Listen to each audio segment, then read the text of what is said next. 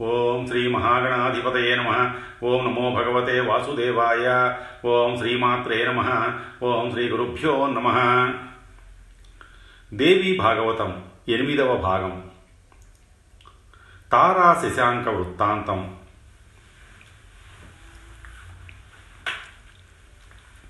మునులారా బృహస్పతికి తారా అని ఒక ప్రియ భార్య ఉంది. ఆవిడ చాలా ప్రసిద్ధురాలు వినే ఉంటారు. మంచి రూపవతి యవ్వనవతి నిరంతరం మదవిహ్వలాంగి. ఆవిడ ఒకనాడు ఏదో యజ్ఞం చేస్తున్నాడంటే చూడటానికని చంద్రుడి ఇంటికి వెళ్ళింది. అక్కడ చూశాడు ఈ చంద్రముఖిని ఆ చంద్రుడు. చూస్తూనే కామాతురుడయ్యాడు. చంద్రుణ్ణి చూసి ఆవిడ కూడా అంతకన్నా మదన పీడితురాలయ్యింది పరస్పరం ప్రేమ అంకురించి కలవడపడ్డారు తార తన ఇల్లు మరిచిపోయింది. అక్కడే ఉండిపోయింది. ఇద్దరూ మన్మథ క్రీడలలో మునిగి తేలుతున్నారు.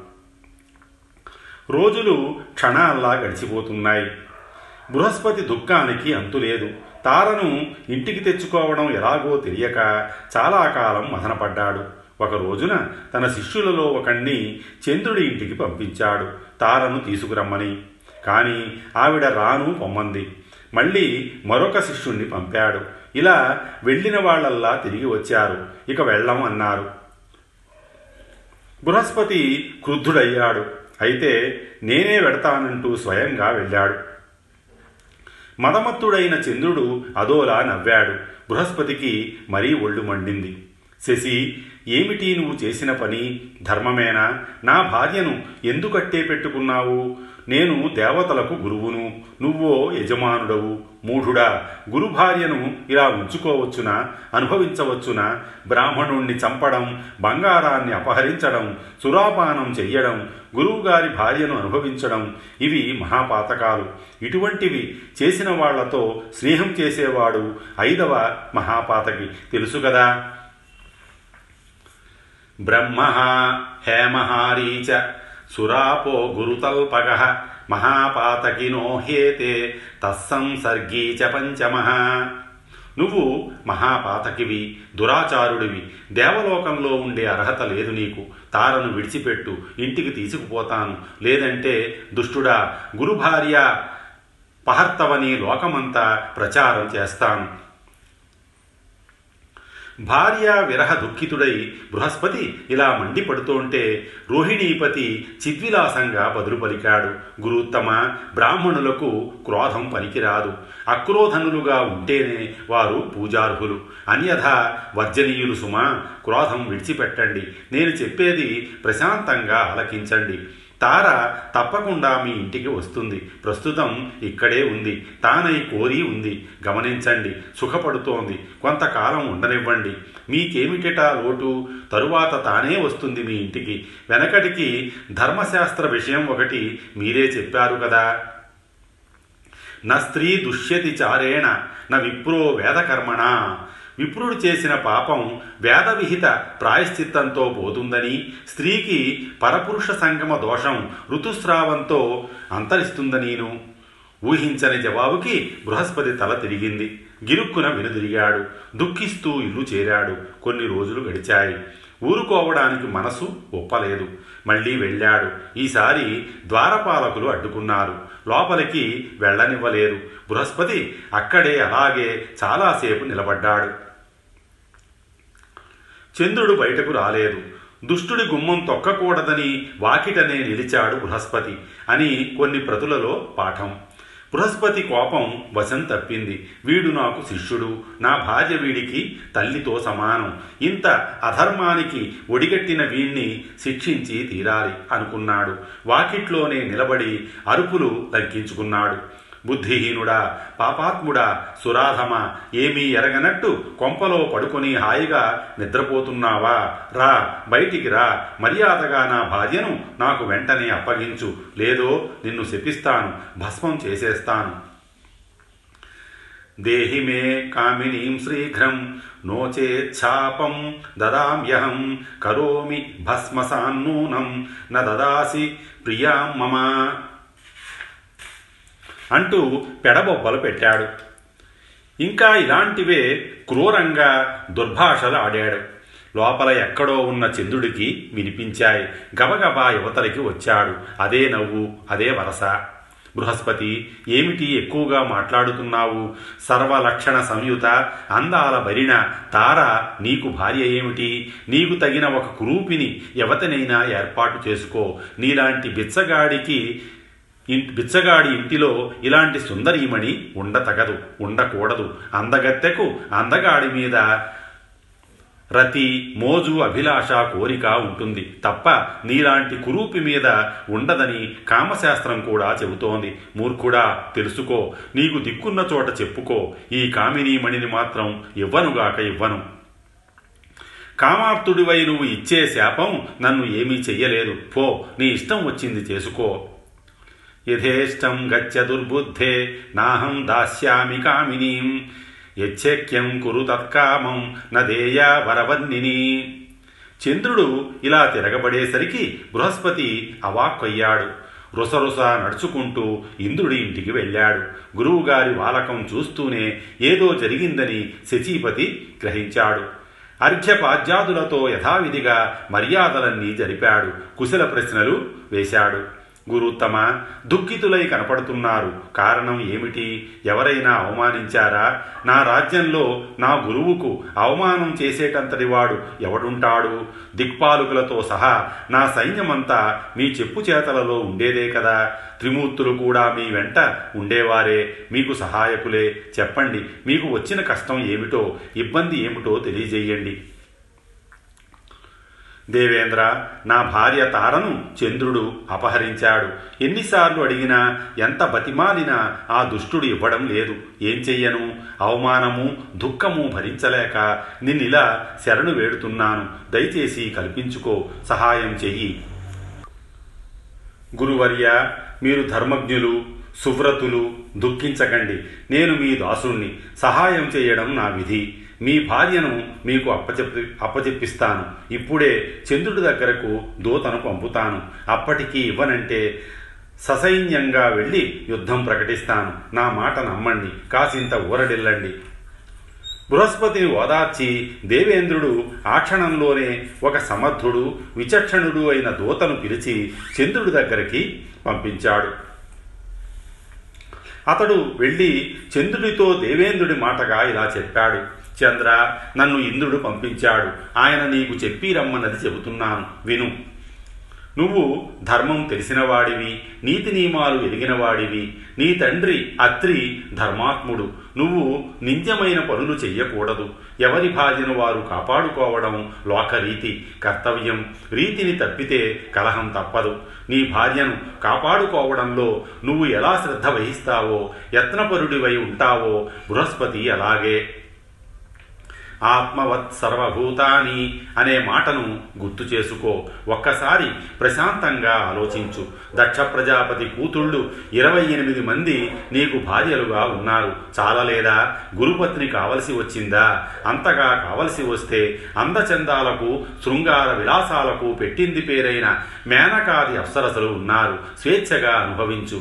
గురుపత్నిని విడిచిపెట్టు. నీ వంటి వివేకవంతులు అధికారులు అహంకరించి ఇలా జుగుప్సితమైన పనులు చేస్తే అజ్ఞులకు అది ఆదర్శమై అనుకరించరు. అప్పుడు సమాజం ఏమైపోవాలి? ధర్మం మంట కలిసిపోదు. అందుచేత చంద్రమ గురుపత్నిని వెంటనే విడిచిపెట్టు. నీ కారణంగా దేవతలలో దేవతలకు కలహం జరగకుండా చూడు. దూత చెప్పిన ఇంద్ర సందేశాన్ని సోముడు శ్రద్ధగానే ఆలకించాడు. కానీ పెడచెవిని పెట్టాడు. కొంచెం కోపావిష్టుడయ్యాడు. ప్రతి సందేశం పంపించాడు. దేవేంద్ర నువ్వు సర్వధర్మజ్ఞుడివి. దేవతలకు స్వయంగా అధిపతివి. నీ పురోహితుడు కూడా అంతటివాడే. మీ ఇద్దరి మతి ఒక్కలాగానే ఉంది. ఎదుటివారికి నీతులు చెప్పడంలో అందరూ ఘనాపాఠులే. తమ దాకా వస్తేగా మాత్రం అందరికందరే. చెప్పింది చేసేవాడు కలికానికైనా కనపడడు. परोपदेशे कुशला भवन्ति। बहवो जनाः दुर्लभस्तु स्वयं कर्ता प्राप्ते कर्मणि सर्वदा। शतक्रतु बाह బార్హస్పత్యుడు రచించిన ధర్మశాస్త్రం ఒకటి ఉంది. ఒకసారి దాన్ని పరిశీలించు. నేను చేసిన పనిలో తప్పు ఏముంది? నన్ను కామించిన స్త్రీని నేను అనుభవిస్తున్నాను. పైగా బలవంతులకి ఏదైనా స్వకీయమే. దుర్బలులకి ఏది స్వకీయం కాదు. కానేరదు. స్వీయ పరకీయ అంటూ గీతలు గీసుకోవడం బుద్ధిహీనులు పెట్టుకునే వట్టి భ్రమలు. తార పూర్తిగా నా పట్ల అనురక్త. అంతేకాదు గురుడి పట్ల అంతగాను విరక్త. ధర్మం అనున్యాయం ధర్మమను న్యాయమను అనురక్తను ఎలా విడిచిపెట్టమంటావు? రక్తి ఉన్న చోట కలయిక తప్పదు. విరక్తి ఉన్న చోట విడిపోక తప్పదు. రక్తురాలితోనే కదా కలయిక? విరక్తురాలితో కుదురుతుందా? ఈ వరారోహను విడిచిపెట్టను. బృహస్పతికి అప్పగించను. సహస్రాక్ష నువ్వు అధీశ్వరుడివి నీ ఇష్టం. ఏది చెయ్యాలనుకుంటే అది చెయ్యి. దూత వెళ్ళు. ఇలాగని చెప్పు.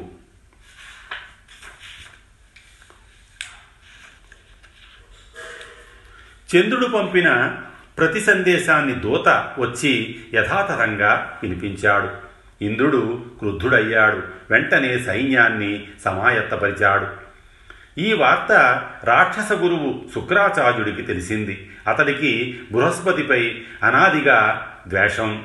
చంద్రుడి దగ్గరికి పరిగెత్తాడు. ఎట్టి పరిస్థితుల్లోనూ తారను విడిచిపెట్టవద్దు. ఒకవేళ యుద్ధమే వస్తే నా మంత్రశక్తితో నీకు సహాయపడతానని మద్దతు ప్రకటించాడు. విషయం శంకరుడికి తెలిసింది. చంద్రుడికి బాసడగా నిలుస్తానన్నాడు. కట్టకడపడికి అది దేవదానవ సంగ్రామంగా రూపుదాల్చింది. యుద్ధం ప్రారంభమయ్యింది. తారకాసుర యుద్ధంలాగా సంవత్సరాలు సాగింది. బ్రహ్మదేవుడు పరిస్థితి గమనించాడు. ఇరుపక్షాల వారిని శాంతింపజేయాలనుకున్నాడు. హంసారూఢుడై ఆకాశ మార్గాన వచ్చి రణస్థలిపై నిలిచాడు.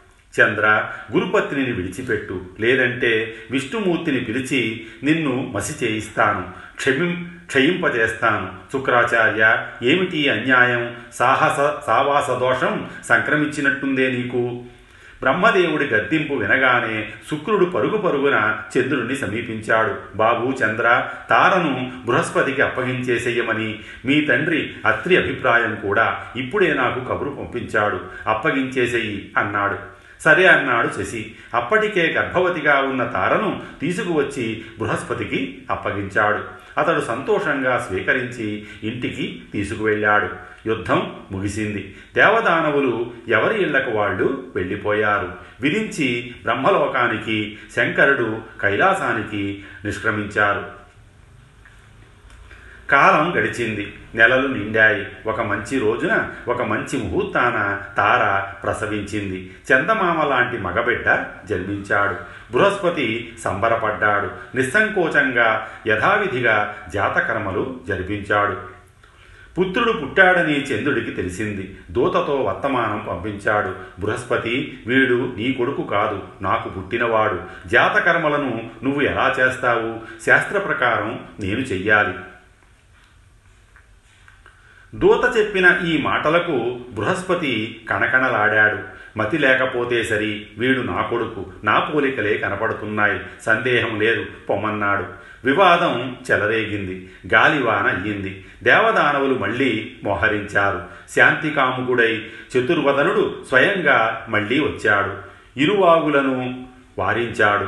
తారను పిలిచి అడిగాడు. నిజం నీకు తెలుసు కదా. వీడు ఎవరి కొడుకో చెప్పమన్నాడు. తార సిగ్గుపడింది తలదించుకుంది క్రీగంట నేలచూపులు చూస్తూ సన్న గొంతుతో మెల్లగా చెప్పింది. చంద్రుడి కొడుకేనంది. చందమామ ఎగిరి గంతు వేశాడు. పుత్రుణ్ణి చంకన పెట్టుకుని వెళ్ళిపోయాడు.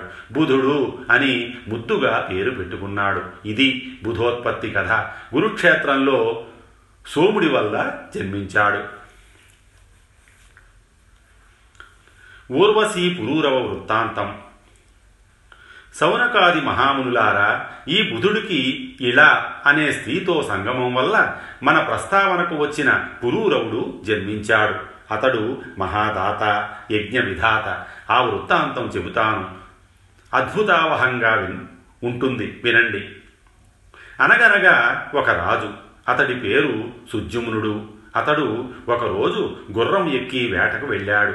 మంది మార్బలం వెంట వెళ్ళింది. రకరకాల మృగాలను చంపుతూ అరణ్యమంతా అతలాకుతలం చేశాడు. బాగా అలసిపోయాడు.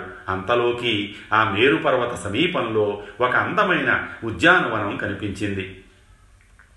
మందార తరువులు అశోక వృక్షాలు సాల తాల తమాల చెంపక పనస ఆమ్ర నీప మధుక భూజాలు మాధవీ లతా మండపాలు దాడిమ నారికేళ కదళి ఫలభరిత భూమిజాతాలు యూధిక మాలతి కుంద పుష్పవల్లి పరిమళాలు తుమ్మెదల ఝుంకారాలు హంస కారండవ కోకిల సుఖ శారికా కల కూజితాలు కీచక ధ్వనులు ఎవరో తీర్చిదిద్దినట్లున్న ఉద్యానవనం సుజ్జుమునుడు పరవశించిపోయాడు. సేవకులతో సహా ప్రవేశించాడు. ప్రవేశించడమే తడవుగా అందరూ ఆడవాళ్ళు అయిపోయారు. గుర్రం కూడా ఆడగుర్రం అయిపోయింది. ఇదేమిటి భగవంతుడా అని లబోదిగోమన్నారు ఆశ్చర్యపోయారు. కారణం ఏమిటో ఎవరికీ ఏమీ తెలియలేదు. సుద్యుమ్నుడికి దుఃఖంతో పాటు సిగ్గు ముంచుకు వచ్చింది. ఏమి చెయ్యను? ఇంటికి ఎలా వెళ్ళేది? రాజ్యం ఎలా పరిపాలించడం? ప్రజలు ఏమనుకుంటారు? ఎవరు నన్ను మోసగించినట్లు? ఇలా అన్నీ ప్రశ్నలే. దేనికి సమాధానం లేదు. మథనపడిపోయాడు. సూతుడు చెబుతుంటే వింటున్న సౌనకాదులకు అబ్బురమయ్యింది. అదేమిటి? పురుషుడు స్త్రీగా మారిపోవడమా? మగ గుర్రం ఆడగుర్రం అయిపోవడమా? చాలా వింతగా ఉందే. సూత మహర్షి ఇది ఆ ఉద్యానవన మహత్యం అంటారా? అందులోకి ప్రవేశించి ఆ మహారాజు అసలు ఏం చేశాడు? వివరంగా చెప్పు మహానుభావ అన్నారు. మునిపుంగవులారా మీ ఊహ నిజమే. అదంతా ఆ ఉద్యానవన మహత్యమే. అది చెబుతున్నాను తెలుసుకోండి. ఒకప్పుడు పరమేశ్వరుణ్ణి దర్శించడానికి సనక సనందనాది మహామునులు ఆ ఉద్యానవనానికి వచ్చారు. వారి దివ్య తేజస్సుతో చీకట్లు పటాపంచలైపోతున్నాయి ఆ సమయంలో శంకరుడు పార్వతితో ఏకాంతం అనుభవిస్తున్నాడు. కామ క్రీడాపరాయణులై ఉన్నారు. పార్వతి ఒంటి మీద నూలుపోగు లేదు. శివుడి ఒడిలో కూర్చుని పరవశిస్తోంది. సనకాదులను చూసి సిగ్గుతో వణికిపోయింది. దిగ్గున లేచి చీర చుట్టుకుంది. ఒడుకు తగ్గలేదు. స్థాణువై నిలబడిపోయింది. ఋషులు పొరపాటు గ్రహించారు. వెంటనే నిష్క్రమించారు. నరనారాయణాశ్రమానికి పరుగు తీశారు. శివుడు పార్వతిని ఎంతగానో సముదాయించాడు. ఈ రోజు నుంచి ఏ పురుషుడైనా ఈ వనంలోకి ప్రవేశిస్తే స్త్రీగా మారిపోతాడని శాపం పెట్టాడు. అప్పటి నుంచి తెలిసిన వాళ్ళెవరూ ఆ వనంలోకి వెళ్ళరు సుజ్యమునుడు ఇది తెలియక వెళ్ళాడు. స్త్రీగా మారిపోయాడు. అనుచరుల గతి అంతే అయ్యింది. స్త్రీగా మారిపోయిన సుజ్యుమ్నుడు ఆ వనం విడిచి యువతలికి వచ్చి అరణ్యంలోనే ఉండిపోయాడు. రాజ్యానికి వెళ్ళేందుకు మనసు ఒప్పలేదు. ఇలా అనే పేరుతో అడవిలోనే అలా అలా తిరుగుతున్నాడు. పరివారం చెలికెత్తెలై సేవలు చేస్తున్నారు. ఇలా ఉండగా ఒక రోజున సోముడి కొడుకు బుధుడు యవ్వనవంతుడై ఆ అడవికి వేటకు వచ్చాడు. ఇళ్ళను చూశాడు. కన్ను చెదిరింది. మోహితుడయ్యాడు. హావభావాలు ఆకర్షించాయి. ఇళ కూడా అలాగే స్పందించింది. బుధుణ్ణి పతిగా వరించింది గాంధర్వ రీతిని వివాహం చేసుకున్నారు. పుత్రుడు కలిగాడు. పురూరవుడు అని నామకరణం చేశారు. ఇళకు మళ్ళీ దుఃఖం ఉంచుకు వచ్చింది. ఏమిటి నా బ్రతుకు? ఇలా అయిపోయింది అనిపించింది. తమ కులగురువు వశిష్ఠుణ్ణి స్మరించింది. ఆయన వచ్చాడు. దుర్దశకు జాలిపడ్డాడు. శంకరుణ్ణి ప్రార్థించాడు.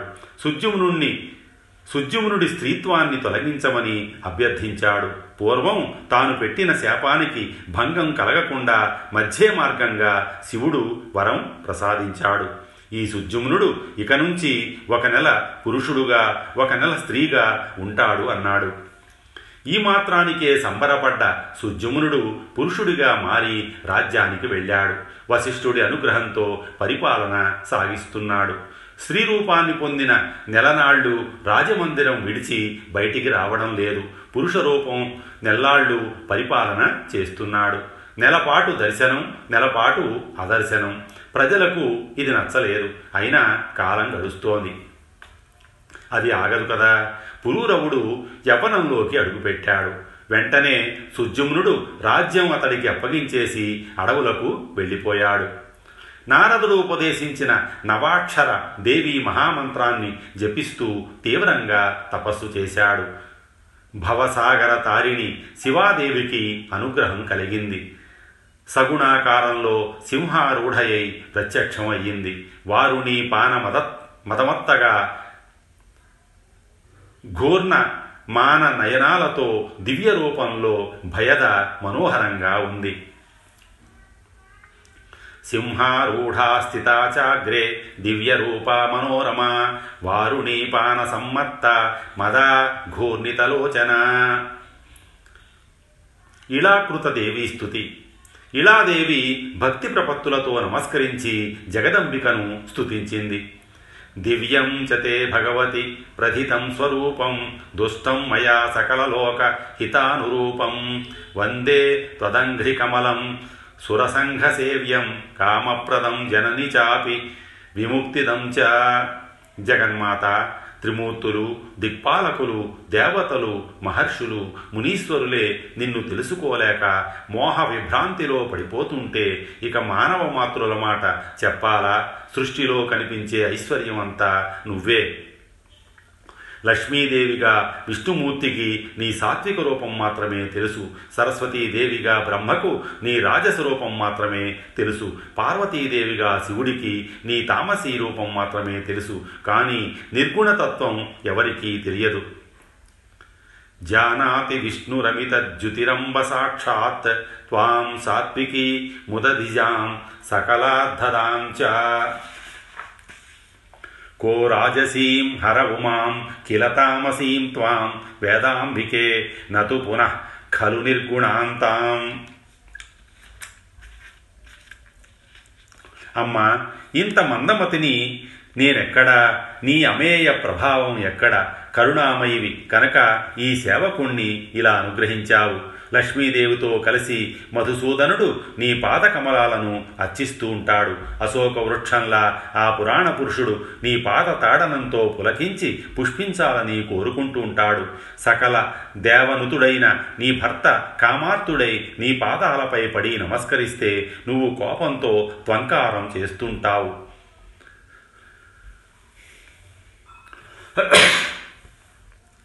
వాంఛత్యహో హరిరసోక ఇవాతికామం పాదాహతిం ప్రముదిత పురుష పురాణ. తం త్వంకరోషి ఋషిత ప్రణతం చ పాదే దృష్ట్వాపతిం సకలదేవనుతం స్మరార్థం. నువ్వు ఎప్పుడూ మేఘంలో మెరుపులా ఆ నీలమేఘశ్యాముని వక్షస్థలం మీదనే కాపురం ఉంటావు. అది నీకు విశాలమైన పర్యంకం. ఇందులో వింత ఏముంది? జగదీశ్వరుడే నీకు వాహనమాయే. నువ్వు కనుక కోపించి మధువైరిని పరిత్యజిస్తే ఆ శక్తిహీనుడికి నమస్కారం పెట్టేవాడు ఎవ్వడూ ఉండడు. లక్ష్మీ వైదొలగితే ఏ పురుషుడి పనైనా ఇంతే కదా. లోకంలో చూడటం లేదు. స్వజనమే విడిచిపెట్టేస్తారు. నిజానికి ఈ బ్రహ్మాదులు పురుషులు కారు. నీ పాదాలకు నమస్కరించే యువతులు. నువ్వే వాళ్ళను మగవాళ్ళను చేశావు. నువ్వు అనంత శక్తివి. ఏమని వర్ణించను? ఎలా వర్ణించను? నువ్వు పురుషుడివా? స్త్రీవా? సగుణవా? నిర్గుణవా? ఏమైనా కాని నేను మాత్రం నిరంతరం నీ పట్ల భక్తినే కోరుకుంటున్నాను. శరణు వేడుకుంటున్నాను.